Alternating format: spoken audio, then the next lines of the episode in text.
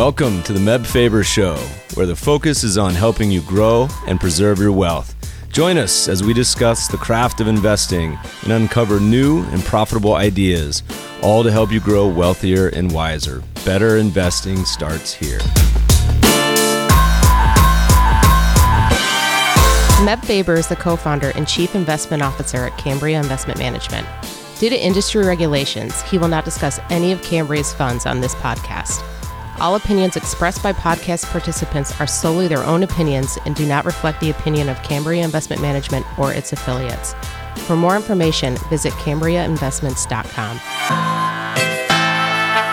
Hey, podcast listeners, what's up? Happy summertime. We've had a lot of great guests lately, and we've got another awesome show for you today. Today's guest is one of my favorite writers, editor of the Extreme Value Letter. He's also a host of the podcast Stansberry Investor Hour. I got to listen to him just for his melodic voice. You'll hear it in a minute. Um, welcome to the show, Dan Ferris. Thank you. I've never heard anyone say I had a melodic voice, but I appreciate the compliment. It's you know, I mean, even if I listen to you at two x, which is my normal for podcasts, I, I was actually this morning while at the gym listening to you and another favorite writer and analyst, Mike Mauboussin. I always massacre his last name. But that was a fun podcast you guys just did. A really highly recommended one. He's a bright mind. Yes, I was really so thrilled when he agreed to get on. He's one of my favorite people in all of finance. He has a very particular way of looking at the world. And at this point, he's expanded from making decisions, you know, having a focus of making decisions about investing. I mean, his last two books got into just decision making, period you know, sort of what Annie Duke might call thinking in bets, you know, just thinking probabilistically and finding ways to make decisions. And it was awesome to talk to him. Dan, we got to do this. So you're in Southern Washington right now. What's uh, what's summertime like up there? Just you and the bald eagles, and what else? What uh, what uh, what are you up to this summer? Well, we don't get a lot of bald eagles here in the suburbs. That's just that's my Los Angeles like belief. Like when I think of like the Pacific Northwest, it's just trees and forests and bald eagles. Well, lots of trees. I mean, I, I, looking out my window here as I speak to you, I'm surrounded by hundred plus foot Doug firs, Douglas firs. So there's lots of trees and lots of wildlife, just even in a regular neighborhood. And it's a beautiful, it's a beautiful place. That's for sure. You can just just driving around town, you can see Mount Hood, and you can see usually you can see Mount St. Helens. Uh, and every now and then you can see Mount Adams, but that's kind of far away. I love it. The nice thing about that is quite a ways away from Wall and Broad streets, which is uh, great, I think, when it comes to markets. I mean, even in Los Angeles, which is, you know, world, global, large city, you know, it feels like the main business here is still media.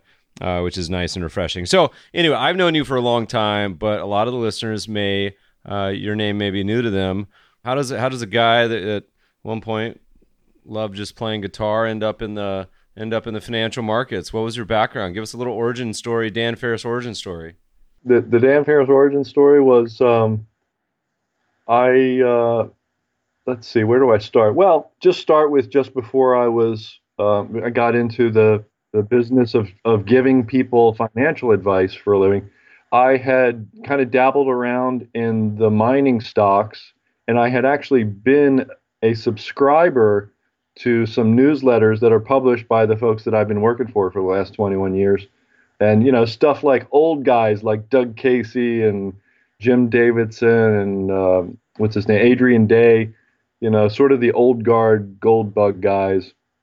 So I, you know, I knew of the existence of this company, and I had actually made a little bit of money in gold stocks after reading some Doug Casey stuff.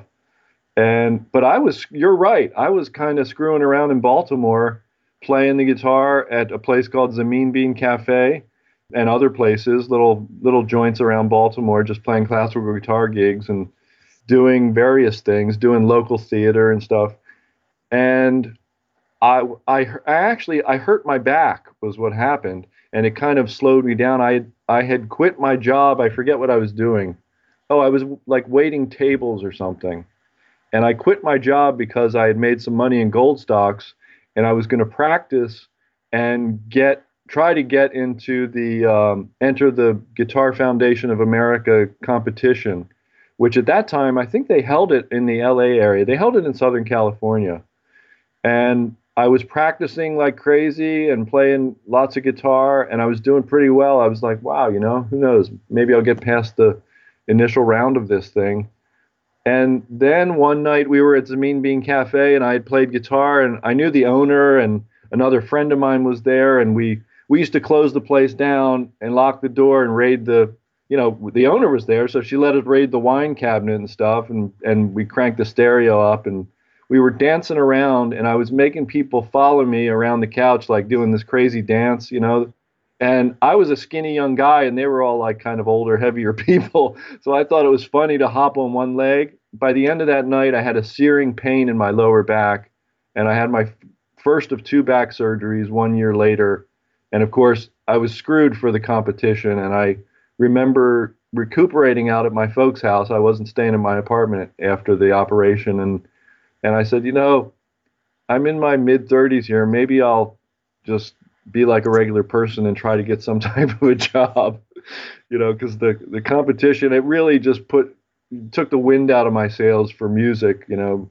and changed the whole. Like I didn't get to play guitar. I didn't play guitar for most of a year and a half so that caused me to think twice about it. And I wound up writing a letter. I had this friend of mine who lived across the street from me, and I was sitting in her kitchen, and she had just gotten a job at this publishing company, and she brought home all these newsletters and said, "These, this is what we publish." I was like, "I know this guy. That's Doug Casey." Blah blah blah.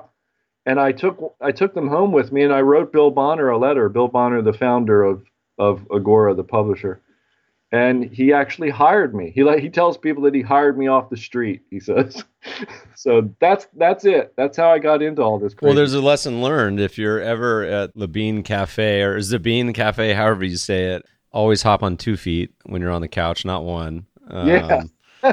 but all right, so gold stocks. I mean, that's an interesting sort of introduction. Had you been interested in investing prior to that, or you know, gold this summer, 2019? I, you know, most of my listeners we don't talk that much about gold on the podcast, and I know you're a big equity guys now, but gold seems to be creeping again up uh, up in price and starting to to bring all the all the bulls out again. And what was the sort of transition? You start focusing on the mining sector. What what was the kind of eventual runway there? Okay, so when I first got hired, I did I I had really only the only equities I knew anything about at that point were gold stocks. And to me, that I wasn't looking at individual stocks. I had bought a fund that I can barely remember the name. Uh, back when when uh, U.S. Global Investors was called United Services, I think they had a fund that was called the World Gold Fund or the Global Gold Fund, something like that and it had it was one of the only funds you could buy that actually had the small cap stocks in it because I wanted that juice, that leverage to gold price. And this was in uh, there was a there was a run up in the mid 90s in gold, and and this was around that time. That was the first thing to me. It was a play on gold, a levered play on gold. So I was interested in it more about the commodity. I was more interested in the commodity than the equities. But eventually, when I was hired by Agora, the first thing I wrote about were natural resources stocks. So it it did affect a transition from you know before before I did this for a living, you know, to to when I started doing it. Totally focused in natural resources, and that lasted for a few years, and then I started uh, working for Porter Stansberry. You know, it's funny because so so often you hear about people and their beginnings in investing, and it's almost like every single person is always attracted to the stuff that really moves. I mean, for me, it was you know I was I was coming of age in the sort of internet bubble and biotechs, you know, and so like everyone everyone gets attracted to the stuff that that really is volatile all over the place. You know, we hear it time and time again, and you know, I think this generation it's probably crypto and uh, who knows what else, but. Okay, so by the way, did they give you a pin or anything for the 20 year anniversary? I feel like you should have received some sort of you know jacket or medal or something 20 years that's uh that's that's a long time to survive in our world. I think the only person who noticed was porter and that was because i wrote it in the digest and hundreds of thousands of people saw yeah, it yeah. the only one, he was the only one who noticed. Yeah it's like that's like you know saying like on my birthday yesterday you know just making sure that everyone gets it. Okay so you know i've been following writing for a long time. I know kind of the answers to some of these questions but would love for the audience to kind of work through it Talk to me a little bit about what your framework for thinking about investing is now. And you can take this question as feel free to tell it as a evolution from, you know, the mid 90s forward or just talk about it now. How do you think about the world of investing and then we can start to get into some concepts and ideas and themes and stocks and all that good stuff. Yeah, so I do have some thoughts about just the evolution of uh, a few bottom up more than a few bottom up value investors or bottom up fundamental type investors that I've met. And a lot of them, you know, as you say, they they started looking at things that move. You know, they started looking at the biotechs, or you know, there was maybe a bull run in gold or some other thing, and and they got into it the way you and I did. And then, of course, it's availability bias. The the data point that you know anything about is the price in front of you. So you spend all your time believing and thinking that, well, there's some way to predict where this is going to go, and I'm going to learn to read charts so that I can always predict and be right 100% of the time. And and then you know, hopefully you evolve past that, and rather than trying to go through all the steps, eventually some some of us wind up where I am, which is a certainly a bottom up, fundamental, one company at a time kind of an investor, but who has a powerful has developed by experience and mistakes, a powerful respect for the effect of cycles. So, really, it's mostly the bottom up fundamentals, but because we, uh, in the newsletter that we write, Extreme Value, we, we definitely buy value when and where we find it, no matter what the overall market is doing. But we're we're more aware now of, of cycles, cycles in industries and, and the overall market cycle. So, you know, there's there's that piece of it. And when it gets down to individual companies, we made it we made a bit of a change um, from the traditional way. As you know, as maybe even listeners know, the, the traditional way of establishing the intrinsic value, which is what value investors do, right? They figure out what something is worth by figuring out the present value of all the future cash they're going to get out of a business or a or a particular um, asset or something and then they establish an intrinsic value and they like to pay less than that. The traditional way of doing that is something called discounted cash flow. And without going into all the technical details, basically to do this model, you got you got to predict things. You got to just project revenues, at least revenues, margins, you know, maybe tax rates, a few other things, and you wind up with cash flows. And uh, it just it irked me because I don't know the future, Meb, and I don't know anybody who does. So sitting around projecting, you know, into the future like that, it just always irked the crap out of me, and I didn't know what to do about it. And then I read we were we, you and I were talking earlier about Michael Mauboussin. I, I I read Michael Mauboussin and Alfred Rappaport's book called Expectations Investing. And again, without, I don't want to get into all the hairy, ugly details of it, but the basic idea is you plug in all that stuff. Instead of projecting all those numbers and discounting them back to the present you just you plug in whatever future projections you need in order to equal the current share price. And then you look at all the stuff you plugged in for the future and say well is that overly optimistic or is it overly pessimistic or right down the middle and if it's overly pessimistic and you like the business, you may have a, a decent investment on your hands. Well, in, in a in a great example of that, as he talks about, I imagine a real world example today would probably be like Beyond Meat, which just hit I think 13 billion in market cap today. Yeah. You know, and, and it has 50 million or 100 million in sales. And then what what Michael would do is say, all right, how many companies of this size you know, have then grown revenues by 25%, 50%, 100% for this long. to justify that sort of you know valuation you know and maybe it's like yeah this has happened a thousand times before or in some cases you're like no they literally have to be the most successful company in history to just hit expectations and it's a it's a really nice um, sort of anchoring framework uh, to think about it my, my favorite example i don't know who to, to attribute this quote to so apologies whoever said this but it's, it's talking about discounted cash flows, and it's like it's like the Hubble telescope.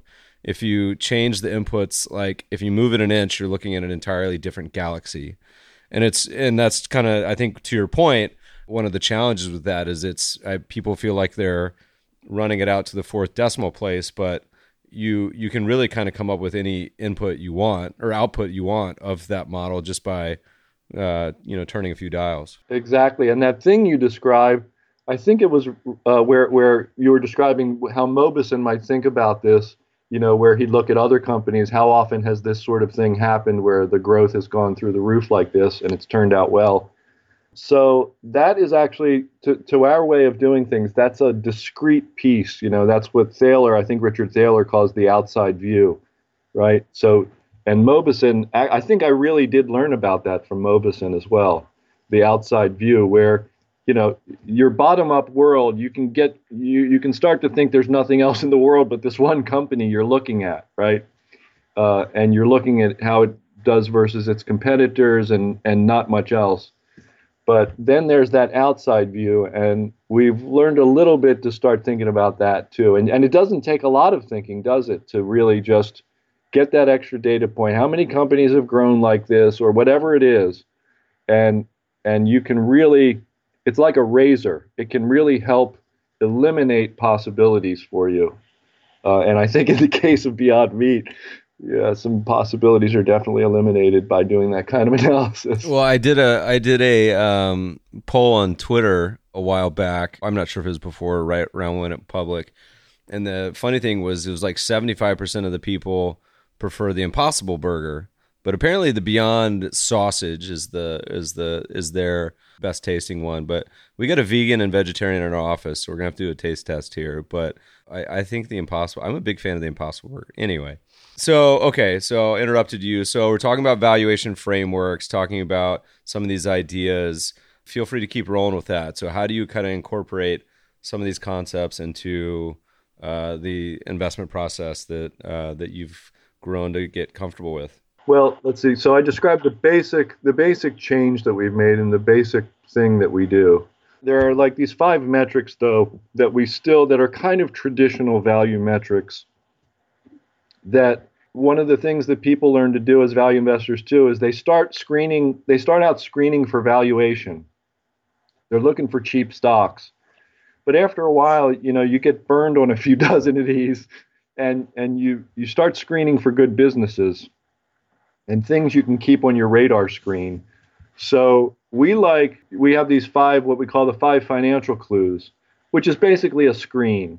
And you know, it's not like everything that this screen puts out. It's a screen, so it, not everything that it puts out is gold, right? You you know, it's it's the beginning of analysis, not the end.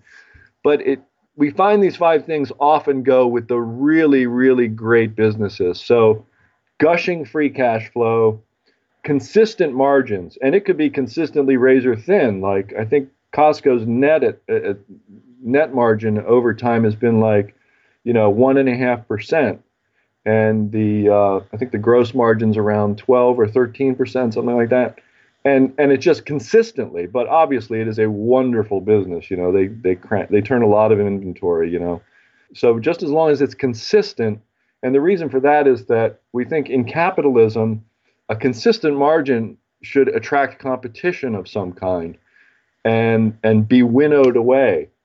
But if it's consistent over time, they're obviously doing something. They're competing well. You know, that could be a, a really good clue that they're competing well, simply put. So the next one is a good balance sheet. There are different types of good balance sheets. Basically, we put them in two camps.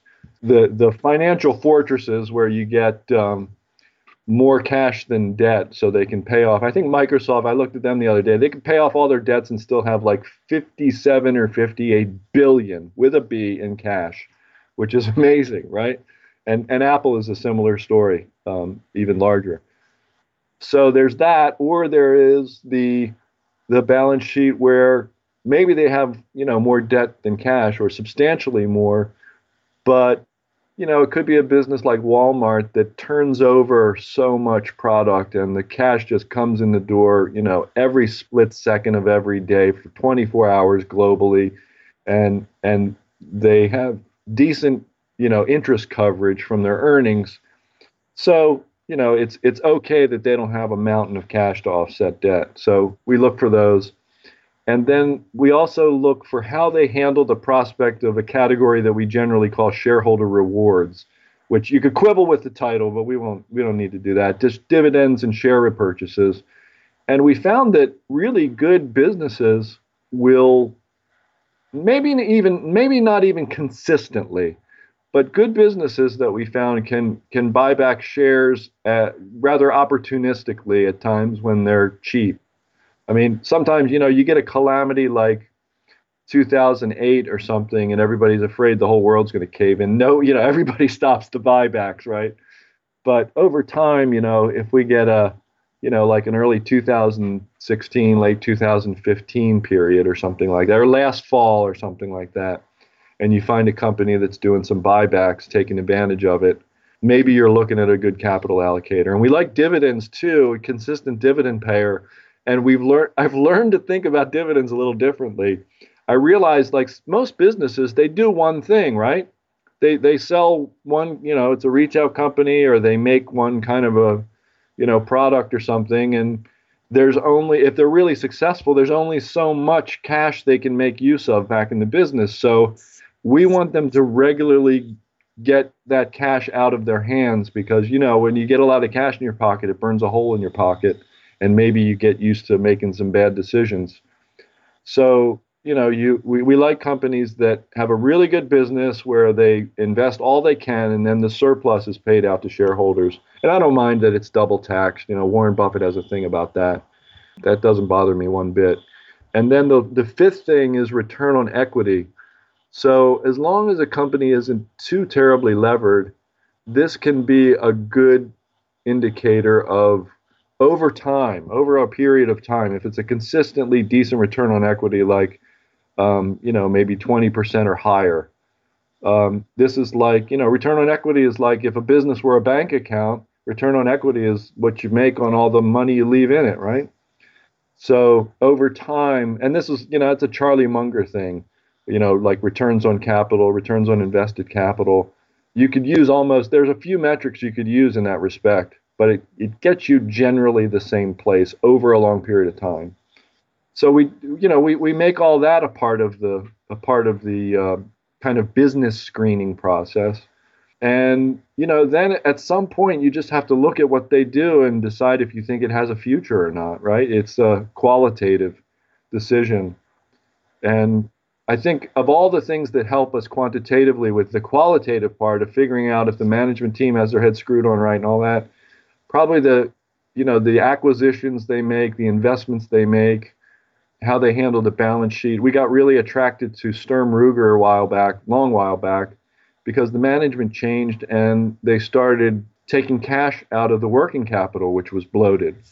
And you know that can be a real neat thing. It's like a one-time effect, but it can reflect if that as long as that management stays in charge, it can reflect a much tighter, leaner kind of view on how to run the business, and it can be good over time. A lot of what you talked about are nice because they're great as disqualifiers too. It's you know it's great to pick the cheap companies that are good stewards of capital, but also you're avoiding the ones that are consistently diluting you or expensive, and it so just kind of puts you in the the right general quadrant of kind of where to to look around for decent opportunities. You know, the, the, I love your framing of the shareholder rewards idea because it's so funny with the political discourse today about everyone hating on buybacks. And then Jason Zweig wrote an amazing piece where he's like, you know, it was funny back in 70 years ago or just in a different time earlier in the 20th century. He said that the big concern was the opposite was that the government and all of the populace was up in arms because they didn't want the CEOs to hold on to the money because the CEOs would just empire build and waste it and acquire other companies and pay themselves tons of money. So it's like the exact opposite today, where you're like, you know, the the discourse is so uh, the politicians are, you know, they they they they want to argue for whatever probably will help them get elected and stay in power. But it's so funny how it's changed in so little time. Yeah, actually, that is an interesting debate, isn't it? People have this crazy, weird idea that, well, you're buying back your shares so you're not you know they use these various phrases you're not investing in america you're not investing in your people you're not doing this or that and it's a little it's a little goofy because if you are buying back your shares you've already done all of that and you've done it so unbelievably well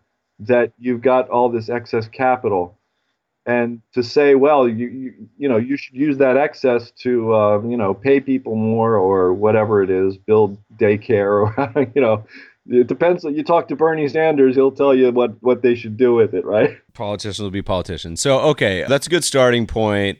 And then, you know, you've you've probably been following names for a long time. You probably have your book of names that you kind of keep in the the bullpen. But, you know, what's the next step? How do you move from, say, you know, something being either attractive on the screen to actually becoming a recommendation? Uh, are there any particular catalysts? Is it just getting comfortable with it? How uh, how do you think about the uh, actually tossing these into your portfolio? Okay, so let's take a current example. I haven't we haven't thought a lot about this. We're just you know just kind of spitballing it between myself and and the analyst Mike Barrett who works with me on Extreme Value. And I'm looking at Boeing here because it, you know, it was I think the peak share price was like 440 and it's in the three low threes or something. At this point, you know, there's probably still more shoes to drop. But the first thing I do is, you know, I ask Mike. He Mike is sort of the keeper of the the price implied expectations model that I described earlier that we got from Michael Mauboussin's book. And I said, you know, what is uh, and it's price implied expectations PIE pi. So I say, you know, what's what does the pie say about Boeing? And, you know, indeed, of course, the share price bakes in a fair amount of pessimism. Now, you look at the recent quarter and see the revenue down 30% or so. you know, maybe there's a reason for that, right? The 737 MAX was their absolute best selling product of all time. And now it's grounded worldwide. You can't sell it. So that's really bad for the business. And now the Department of Justice has expanded the inquiry to the 787 Dreamliner. So, you know, maybe we're not interested yet, but we could get interested at some point if we thought that maybe there was a you know point of maximum extreme worse than this pessimism and that you know maybe they maybe they add another aircraft or two to the inquiry and then that really you know ticks the market off and the stock goes down even more. Or you know there's big fines to pay. They've taken a charge. I think it's around five i'm going to say five or six billion. I know it's five point something. I'm sorry i don't know the number but just say five billion for compensating the 737 max customers with discounts and and cash payments and various things. Who knows if there isn't more of that to come right? There could be another one of those to come. So it's kind of early days and you can take your time and just see how this thing unfolds. But we try we follow the the you know Ben Graham has these principles. Ben Graham, the father of value investing, the father of security analysis, and he's got this thing in in his book Security Analysis right from the very first edition, and he said, you know the the untrained security buyer should never put money into a low grade enterprise at, on any terms, and and in that I would also say a troubled enterprise like Boeing. And you know, the trained security analyst, I don't know how trained I am because I taught myself all this stuff without anyone else teaching me, um, but I have learned certainly from others.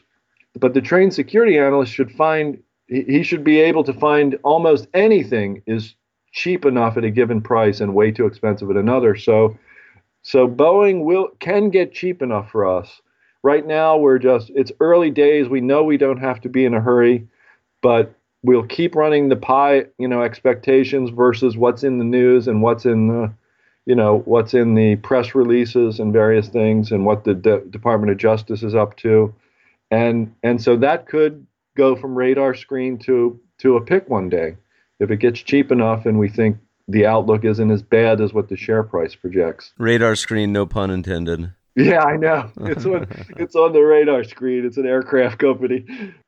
Talk to us a little bit about the general sort of portfolio. Is there is there a certain amount of names you typically keep in uh, the the bucket? How often are you holding these? Is it like a couple months? Is it a couple years? Talk to us a little bit about the way that the way that that process looks, and then we'll dive into maybe some more names. Okay, so right now in extreme value, we have I can count them right in front of me here. Let's see. Three, four, five, six, seven, eight, nine, 10, 11, 12, 13, 14, 15, 16, 17 names. And three of those are from the we recommended Dow DuPont pre-spin, and so now we have the post-spin Dow, DuPont, and Corteva Agriscience. So there are 17 names altogether, and you know we could go in, we could probably go into the 20s. We could get close to 30 names, I think, and be comfortable. But the average days held is about 1,100 at this point. So, yeah, I mean, for a newsletter, it's like an eternity, right? I mean, newsletters are, you know, it's like, wow, maybe a thousand hours, but, but not a not a thousand days. So yeah, I mean, we when I think of equity, it's like it's permanent capital in my mind. I was thinking about, you know, how hard it is to sell, right? Buying is figuring out what to buy is almost like the easy part compared to what to sell, you know, when to sell. And I was thinking, you know, I don't know how to sell, and I don't really think anybody knows how to sell. Warren Buffett doesn't know how to sell because equ- the, the nature of equity is this long-term commitment where you where you buy this business and you know if it's run well it pays you for a long long time and you keep this capital at work in something that the rest of the world finds useful so i think that's partially explains why we wind up a longer uh, holding period than the average newsletter has well but it's you know it's funny because there's so many different ways to think about this. I think the way that most, you know, individuals in retail often get sucked into is they buy for all could be good reasons, but the sell process is like the final 1% of the entire process that they put effort to, but probably is equally, if not more important, to where they just say, you know, I'll I'll sell and, and usually get caught up in some sort of emotional situation, right? Where, uh, and I know maybe uh, a, a, lot of folks at your crew, and I think you've talked about this too, thinking in terms of having potentially uh, one idea being trailing stops. Uh, another idea I heard, uh, uh, this is a private equity investor, so it's a little different, but he, he basically says, look, my goal is to do like coffee can to essentially never sell these positions which is another interesting way to think about it as well, because it goes back to that old sort of Buffett. If you only had, you know, 10 bullets in your chamber, you know, how would you allocate them and, and knowing that you may never be able to sell them. So talk to us a little bit about how you think about selling. What's the, what's the framework? What's the evolution? How do, how do you put it into practice? You know, over the years, I've made the classic value investor error about selling, right? We, we assess these things and then we we say, okay, it's cheap enough to buy, it's a good business, we'll take it. And then we sell them when they get expensive. And that's been a mistake. Now, there's two things here. You know, n- none of this is easy because I'm telling you this at the end of a pretty serious, or not at the end, but after 10 years of a, of a pretty serious run up in equities. So any decision to sell a decent business in the last five, 10 years has been a bad one. But I, even so, I think, you know, I, I recommended Microsoft in like 2006, I want to say, and it was $20 or 25 or something like that. And I think we sold it in the 40s and it's like 120 or 30 or something now. And I realized that's just a cash gushing business that is embedded in a billion people's lives, at least. And I'm talking about Microsoft Office there you know, it's deeply embedded in our lives, and and I had no business selling the darn thing, and I was just guilty of uh, that value investor. This thing looks kind of expensive to me selling, and I've done that a few times with things that proceeded to just continue to compound and compound and go up. So we try not to make that mistake. and we've held on. I've held on to automatic data processing (ADP) since I think it's October of 2008. That one's still in there. I've got Johnson and Johnson in there. That's been in for eons. I don't even know how long. I've got a little company called Altius Minerals that's been in since March of 2009. Johnson and Johnson since October 2010. So I, you know, I've I've kind of learned learned the hard way to keep holding on to some of these things that keep doing what you sort of bought them to do. And you know, again, there you're asking me like when to sell, and I'm telling you, well, not yet. if it's a really good business that continues to do what you bought it to do. Otherwise, Meb, I have made an enormous change. The biggest change I've made is that indeed, looking at research that shows that if extreme value had used trailing stops, it would have gotten better results. We we we use them. We don't use them on every pick, but we do use them. So that's you know that's just a uh, something that we do now that helps us exit in a really kind of cold mechanical fashion, which is probably not a bad idea for uh, for us, you know, emotional human beings. Well, it's it's a good. I mean, not just from a systematic standpoint, but I feel like an emotional standpoint as well, where it's just a good cleansing sort of. You know, we we all become so attached to everything we own, but in particular securities, and you start cheering for them, and you start, you know, trying to only find confirming evidence on whatever your position may be all day long. And and you know, as a as an analyst and PM, our job should actually be mostly doing the opposite. You know, trying to find holes in the stories. But we all become totally totally different approach once once you own something than once you don't. Um, listeners, if you don't believe me, go go look around your garage. I guarantee you, you wouldn't buy all that junk tomorrow if you didn't own it. Mine, and I'm just as guilty of that. My garage is a mess. Okay, so let's talk about a few names. You mentioned, you know, one of my favorite things about some of your writing is you combine, you know, some names that people would have been familiar with and have heard of, Boeing, J and J, Mr. Softee, but but there's a fair amount of names that probably people have never heard of. You just mentioned some mineral company. What's the thesis there? You've owned it for a long time. What's going on? Altius Minerals. So originally, um, I bought that. We, we recommended it in uh, what did I say? March of 2009 and it was a it was a Graham and Dodd net net, meaning that their net cash and liquid assets, net cash and equities, you know, they had more net net liquid assets than market cap, and I was like, well, you know, if they've got seven or eight bucks worth of cash and and the thing is trading for six or seven, I mean, how bad can it be? Plus, they at that time they had this one royalty that was paying all their expenses. So, and, and then they had a portfolio of these exploration prospects. So here's this mineral company, their bills are paid, they've got a ton of cash, and they're sitting on all these potential, you know, multi baggers. And so I thought, well, okay, this is good. Then over time, I got to know the management and I saw their behavior through the full cycle and I just I'm I'm amazed at them. That in in 2007 uh, or eight or so, they sat down and made a list of a dozen or so assets, royalty assets that they wanted to to buy in the mineral you know mineral royalties on copper mines and iron ore mines and things like that, and they waited until 2014, five years, to buy the first one. And when you see that kind of patience, and I know the people inside the business were bugging the CEO and the founder, Brian Dalton, they were saying, Are you sure we shouldn't buy something now? And he was saying, Nope, not yet. Don't worry, the market will turn. And of course, the mining stock market turned in a big way uh, after gold topped out at uh, you know 1900 and all that stuff just started getting obliterated and got obliterated for you know uh, really four solid years there, and and then some. And you know, on, on the way down towards the bottom, that's when they started putting money to work, and they bought a portfolio of royalties, which is there's potash royalties, there's actually coal royalties in there, and the potash royalties are are just a thing of wonder, because the resource, the potash, they have royalties basically on 20% of the global potash production, and it's all in in Canada, in Saskatchewan.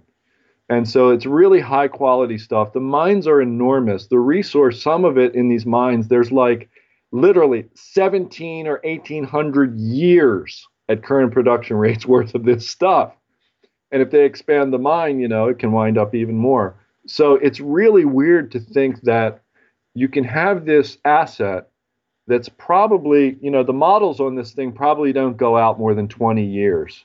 And it's got 1700 years of runway ahead of it. You know, so I'm pretty sure that some of that value is just not in the price. And the sentiment in potash has been poor because the prices were kind of pushed down. But, you know, the the they, they own just a royalty on this, so they don't have to pay for any of the upgrades on the mine. You know, you may you buy that royalty and you're done investing and and a royalty is a beautiful thing it's a it's a real estate interest it's off the top the revenue so you know you, don't have to worry. You, you don't have to pay your share of the the wages and the you know keeping the lights on and all that stuff and you don't have to pay your share of capital needed to expand the mine or anything else or maintain it. So a royalty you get a good royalty and it's just a beautiful thing and that potash those potash royalties are beautiful things.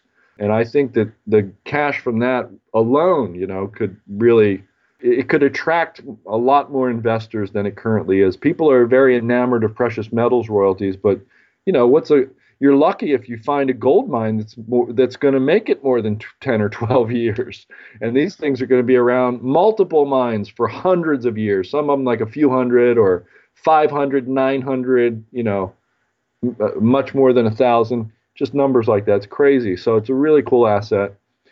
And and they bought others. You know, they have a bunch of royalties. They have iron ore and um, copper and a few other things. And the latest guidance, I don't even have it in front of me. I think it's push. It's it's up in the mid 70 millions a year, and the market cap of this thing is like. Actually, let's. As I'm speaking to you, Meb, I'm going to type in and check the market cap right this minute um, because I think it's around 400. It's less than 500, I think, these days. Canadian. It trades in Toronto, ticker symbol ALS. Oh, 550 Canadian, sorry. So, yeah, 550, you know, your single digit multiple of royalties and, and, you know, gold royalties, precious metals royalties routinely change hands at like 20 times, 20 times royalties or, you know, 15 to 20. So this thing has yet to really get the recognition I feel that it deserves, but it's begun to to generate the cash flow that um, you know we always hoped it would. And there are many more. They have dozens and dozens of prospects, mineral prospects, and on each one of these things, they take a royalty.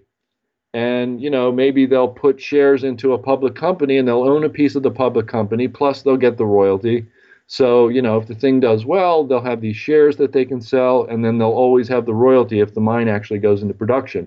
Most of them won't go into production. But the thing is, all you need, I mean, to move the needle on a 500 million market cap stock, one royalty can be worth 50, 100, 200 million.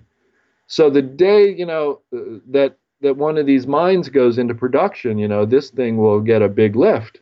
And till then, the downside is minimal because it's so cheap versus the royalties that it has now. What's interesting about that is imagine being that CEO and having that sort of patience. I mean, that like most CEOs, you know, operate on the time frame of quarters, maybe on on you know, you know 10 Qs and 10 Ks, certainly 5 years waiting on on some of these projects. I mean that's that's a lifetime for for some ceos that's a hard uh hard career risk to to do but it's what you want you know. It's same thing as a money manager you know you want people that have a long-term time horizon rather than chasing uh chasing deals that may not be as economical that's a really fun idea and it's interesting because of the size but also that that business model like you mentioned um, the streaming and royalties is a fascinating world that if you put a you can even put together a portfolio of those sort of companies and ideas. I think is is pretty interesting. I don't think there's any ETFs yet in the U.S. on that. We'll have to look into it. You got time for another idea? Actually, I want to talk about that one just a little bit more because I want to emphasize the point that in mining, of course, the mining industry, it's a highly capital intensive, you know, low margin, highly cyclical nightmare, right? It's really owning and operating a mine is kind of a terrible business. Not kind of, it is a terrible business. But Altius Minerals is on the two ends of that that make so much sense and are so highly capital efficient. They, you know, spend small amounts of money on, you know, a couple of dozen mineral prospects that they can do things with, you know, very capital efficient. And they also, you know, make these investments in royalties, which once you make that investment, like we said, you're you're golden if you get a really good one. So it's it's really cool because here's this huge this cyclical industry that's kind of ugly, but they've got the really attractive parts of it under one roof, and they do them both very well. I'll tell you a little hint if people want to know something about how to identify a good prospect generator. The prospect generator model is is really wonderful. You do some original work, some original geological work. You stake out a prospect, usually for very little money. Then you get a partner and you get them to spend money and earn in the you know a majority share of it. And you know it can wind up working out very well if they actually can develop it to the point where somebody wants to buy it and make a mine out of it. But a key thing to know about this model and one of the foibles that companies get into is that they fall in love with with one of their prospects right? And they they wind up with kind of a flagship project that is a dead giveaway that they don't understand the model. The model is do the work, stake the prospect, spend a little bit of money, maybe punching a hole or two in it, enough to attract a, a partner who wants to spend a lot more money to punch a lot more holes in it. And that's the and then you move on, right? Do your deal, move on. Stake it out, do your deal, move on. And when you see a company that has very few prospects and it's kind of hawking one of them as a flagship, it's a red flag. They're not doing the model right. Is part of that because they're almost gambling, or there's like a catastrophic risk of that one deal not working out, or what's the main worry there? Yeah, the main worry there is that you have to understand that this is a you know it, it's an underwriting situation, right? You you want to underwrite uh, as many you know you're writing insurance you you want to you want as many uh, you know people drivers of cars or owners of homes as possible and you never want to violate your underwriting parameters and and it's the same way you know if you have if you're putting all your capital if you're putting more capital into one project I mean, you're it's it's sort of it's it's even you know in a portfolio, right? You have one stock in your portfolio. It's a little riskier than if you have 20 of them. Usually, you know, generally speaking, right? So it's the same thing. You're putting all this money into this highly risky thing, and, and all the money you put in it doesn't make it any less highly risk, highly risky, right? One in three thousand of these prospect, you know, these these mineral prospects a year is going to become a mine. so one in three thousand. Keep that in mind. You know what I'm saying? Interesting. That, that that world is so fascinating to me, but I am 100% the dumb money there. So I, I love I love uh, as a spectator following the entire space of natural resources, but I, I I am absolutely not. And that's a world that, in many ways, you know, I think is defined by people like yourself who you know know the space and and you know can know some of the operators or at least people that do and the business intricacies because uh, it is certainly a minefield if you don't, because nothing, no, for some reason, nothing attracts shady people more than uh, certain industries, and people love a natural resources world for some reason. So I love that. I love that idea because it's unique. It's slightly different. It's a great business model. It's almost more like a a hedge fund or venture capital firm or financing sort of vehicle versus a traditional, like you said, uh, exploration company. Any, uh, we got time for maybe another idea. Anything uh, else that's either uh, particular interesting to you now, or that you think is unique and different, or something that uh, you're uh, you're scratching your head about? Anything come to mind? Let's see. Yeah, I mean, I'll talk about a couple of things. First of all, I want to brag about Starbucks. We picked this thing last August. It's up almost 90%, and it had a good day today. So I was like, wow. Yeah, and, and that one it was just very simple. We thought it was a great business. You know, it's it's got a lot of customer loyalty, and and we thought that people were too pessimistic on the business because they know how mature it is in the United States. And I asked Mike to run it through the price ex- expectations model. And and one of the ways he did that, it was like the market was saying it's just impossible for this thing to grow in the next four or five years. And we thought that was silly because they're building coffee shops in China. And the competition is not nearly as good as people think it is. That company, Luckin Coffee, just doesn't do as well as Starbucks. Um, Starbucks knows how to make money running these things, and Luckin hasn't really figured it out yet. And still, and still a country of largely tea drinkers. I, you know, but I feel like once you have, as someone who probably drinks a pot a morning habit, you know, once you come in with the hard stuff, it just seems like tea doesn't stand a chance over the next I, 50 I know. years.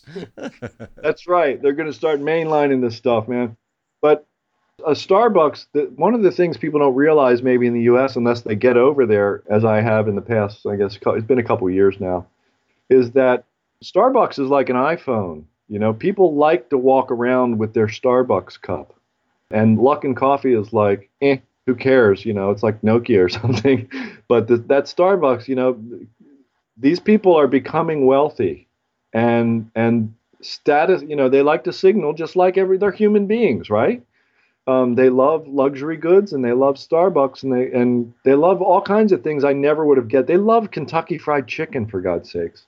And a friend of mine, I, I go to the Value Value X Vail is a it's like an invita- one of these invitation only kind of things of value investors that we do every year in Vail, Colorado. And this guy pitched Yum China, which owns Kentucky Fried Chicken, and I and he said, you know, biggest restaurant company in China, and people love Kentucky Fried Chicken, and that just bowled me over. I was like, oh, it's kind of like saying, you know, people in China love the U.S. flag or something. It's just like not expected.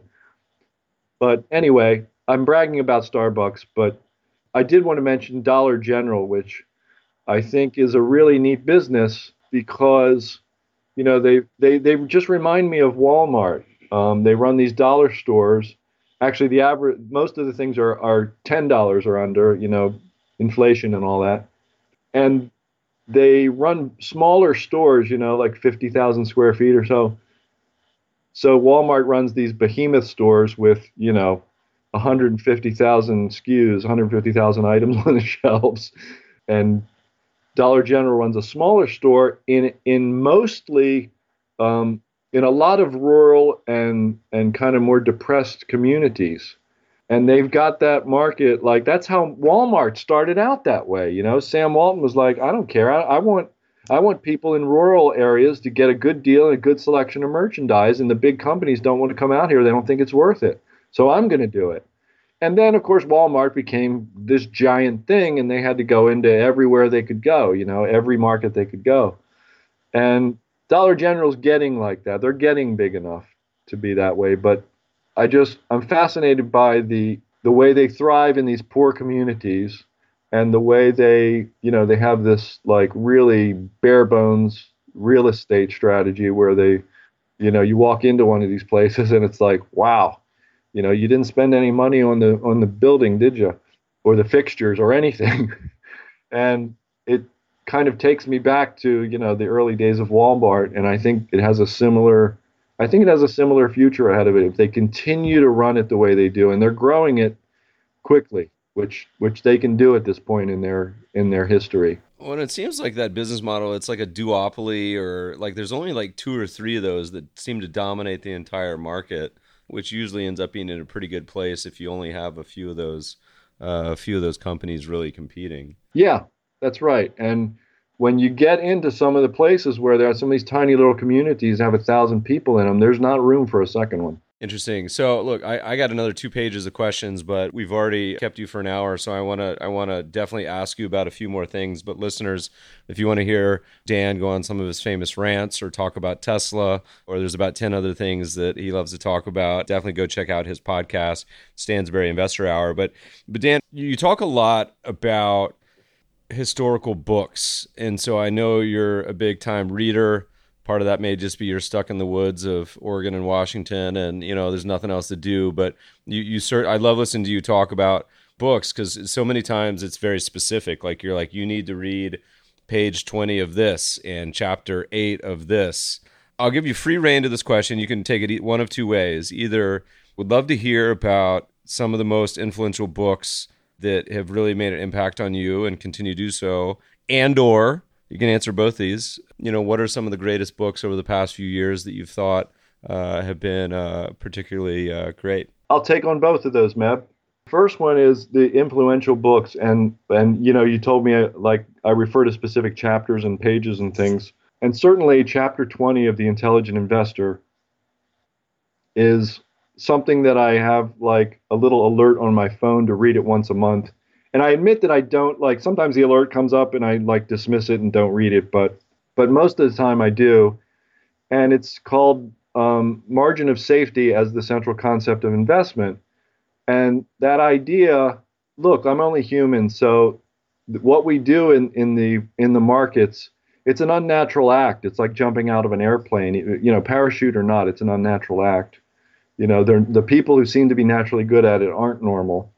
And it requires, it's like lifting weights, you know, you got to work out and you got to have some discipline. And that helps me have discipline and focus on the right thing. And there's like, Graham has his four business like principles in there. And, you know, it's simple stuff know your business and, you know, run your business yourself or have it run by somebody you trust and you know a couple others. I can't believe that I can't remember all four of them off the top of my head. that's amazing. So that's a that's been a big influential book to me just because I keep going back to it, you know. The other big one for me as an investor and an analyst and stuff it was Howard Marks' most important thing. And I just I always chuckle about the title because Marks said he was in you know, he says that he he gets in these meetings with clients and he winds up saying the most important thing is, you know, cycles. And then the next client he'll say the most important thing is value. And the most important thing is risk. The most important thing is, you know, whatever the next thing is. And and so he said he wound up with 18 most important things. So there's like 18 things in this book. And it, it just underscores how complex the process really is. And um, I, I like it when people don't try to hide the complexity of something. And yet, Marks has taken each of those pieces that together constitute a complex undertaking. And he's got some really good, simple principles and ideas about them that can help you. It's really quite a tour de force, in my opinion. Uh, it's called The Most Important Thing by Howard Marks. So those two like are really huge for me. Another one I'll mention real quick is a book called The Elements of Investing by uh, Charlie Ellis and Burton Malkiel. And I, I opened this book up maybe six or eight years ago whenever it came out initially, I forget. But the first chapter, it's a real simple book, like anybody could read. It's for beginning investors. And it was the one book that started in the right place. The first chapter was about saving money. And I realized that the discipline of saving money, it, it, it gets into everything you'll ever do as an investor for the rest of your career as an investor. It's amazing the way that discipline informs you and shapes you if you do it right.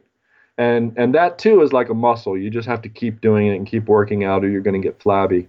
Well, and I think that one of the best hacks as we've learned over the past few decades with all the behavioral evidence is it's almost like you have to automate it. You know, people if you have the donut and or the piece of pizza in the refrigerator like you're going to eat it. So you know, go ahead and throw it in the trash or whatever it may be, um, you're probably not going to eat it. And so this this concept of automating savings, I think, is so important because if you have to go write a check or transfer money to your retirement account every month, look, you may forget it. You may say, "Oh, well, you know, this came up, or I want to go down to the Caribbean." You know, it's easy to get on that hedonic treadmill, but but you know, putting that stuff on autopilot I feel like it, it causes people to behave so much better. And we often say this, you know, we say, look, we spend so much time on this podcast, so much time writing papers and books about the investment side.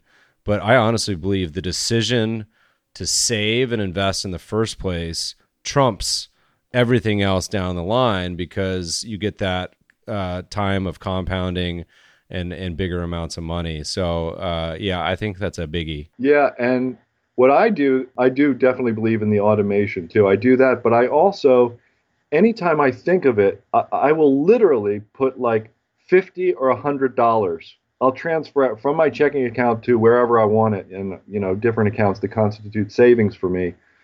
And uh, I realized it's it's it's not about the amount; it's about the constantly doing of it. It's like practicing a musical instrument. It really is that important just to do it and do it and do it and do it. Well, and it's hard it's hard for people to think so far into the future, but we were talking about this on an old podcast with Paul, Paul Merriman where you know, we said, look, if you can compound for 50 years and you know, sorry for the the old uh, no hairs in the audience, uh, but maybe you can t- think about this in, in regards to your children and grandchildren. But 50 years at 10%, which is obviously incredibly good returns, but that's a that's a hundred x return. So yeah. you know, thinking about hey, I'm going to put a thousand bucks, you know, I'll go spend that on a a new TV this year, or uh, 50 years from now, that's worth a hundred grand. You know that that's a really interesting construct on how to think about it. But the challenge, of course, is avoiding the temptation of getting your claws on it and spending it in the meantime. Right. All right, so we got we got three great classic books and pieces. Feel free to touch on any more that come to mind, or uh, anything particularly interesting you've been reading lately. Yeah, so lately, lately, there's a couple books that are really interesting to me. One of them is by a guy named Emanuel Derman, who is uh, is a Wall Street quant. He's a physicist who went to Wall Street and made a career, and he's got this book, Models Behaving Badly, which just it, it's it's a really deep. The guy is a really deep thinker. It's got it's got stuff from the Bible in there, and it's got his experience with um, ra- being raised in South Africa. So his experience with apartheid, and that's a model, isn't it? That's a model of, for society, and um, and he he just discusses models from a point of view that we can all understand. Uh, and but he does treat the topic specifically of financial models, but he gives you a context that is just rich and beautiful. And the book is only like 200 pages, and he just uh, he bowled me over with what he packed into those 200 pages and how much fun it was to read it. So that's definitely a good one. But I think the one that really really got me this year was it's called The Formula by Albert Laszlo Barabasi. And it, the subtitle is The Universal Laws of Success. So Barabasi is a network scientist. He actually started out as a physicist too, and he became a network scientist. And basically, he he studies the ways that human beings interact. And he's got a couple other previous books. One of them is called Links. You know how everything is or linked, and that's how everything is connected. And you know that's a sort of an obvious way to think about networks. And and another one is called Bursts, which it's all about hidden patterns that basically amount to more more network science, you know, just in our daily lives or whatever. But the formula is about these what he calls the universal laws of success, and it sounds like a cheesy self-help book, but I promise you, it's not. It, it's amazing. It's like I said, Laszlo, are you telling me that you know this stuff is like the law of gravity?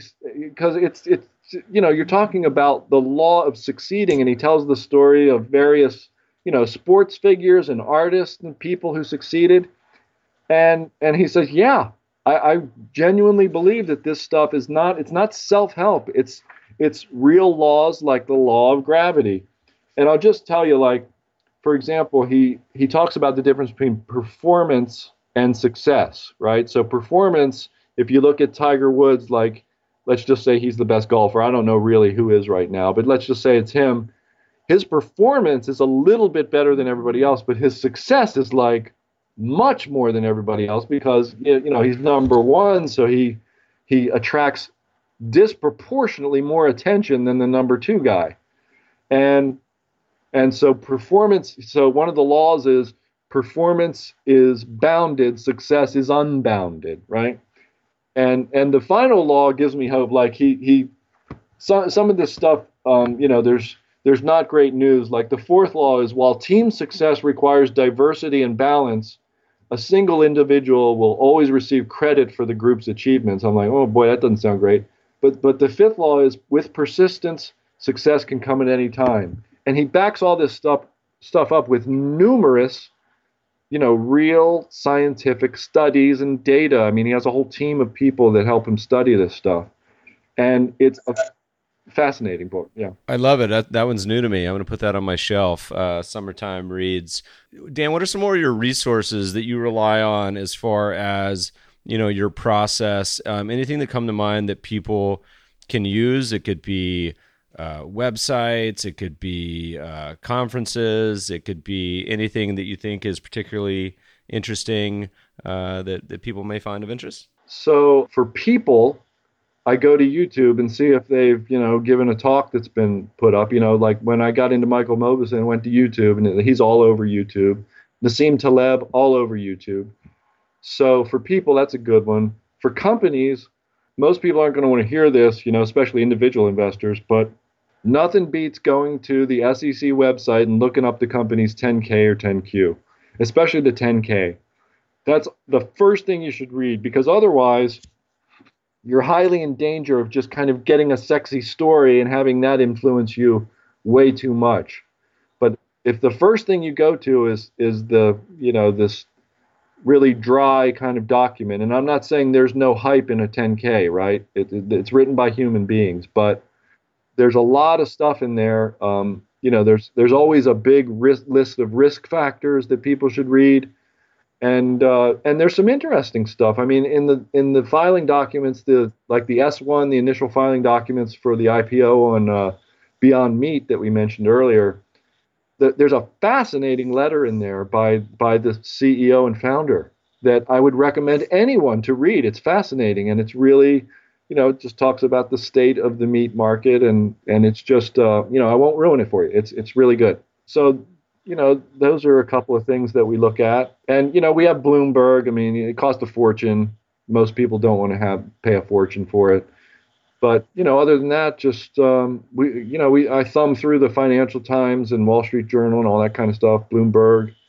Uh, in, or even like crazy places like Zero Hedge or you know Reddit or something. You you never know where you're going to find some some ideas. Yeah, it's funny. Um, that reminds me, we just had on uh, the podcast the. Uh, you'll probably remember this, but if you go back to the late '90s, uh, the founder of Raging Bull, who's now been running a very successful hedge fund for 15 years after uh, after running kind of the original message board. Uh, I don't know what it is now because yeah, it was kind of like Raging Bull, then Yahoo, maybe Seeking Alpha. I don't even know where people go to to pick huge fights and uh, pump stocks these days, but um, but that's funny. Are, are we going to see you at the, uh, the annual Stansberry conference this year? I think I'll be attending. Absolutely. Absolutely. Great. Cool. Well, uh, we'll definitely spend some time there. Um, we're going to start winding down. Last question. Uh, what has been over the years your most memorable investment? It could be good, bad, in between. Uh, but the first thing that pops to mind, anything that's uh, particularly seared into Dan's brain? Yes, there is one that I will never forget. As soon as somebody sa- asks me a question, anything like the one you just did, I think about when I was young man wanting to know how to make money in markets. The first thing I ever did was trade commodities. And I started with $2,000 and I ended up with $268, a number I will never ever forget. And uh, you know, I paid that was early tuition payments on. Do you, do you recall what commodity you traded? Was it was it pork bellies? Was it uh, was it orange juice? Any idea? I started out trying to trade trying to trade euro dollars actually.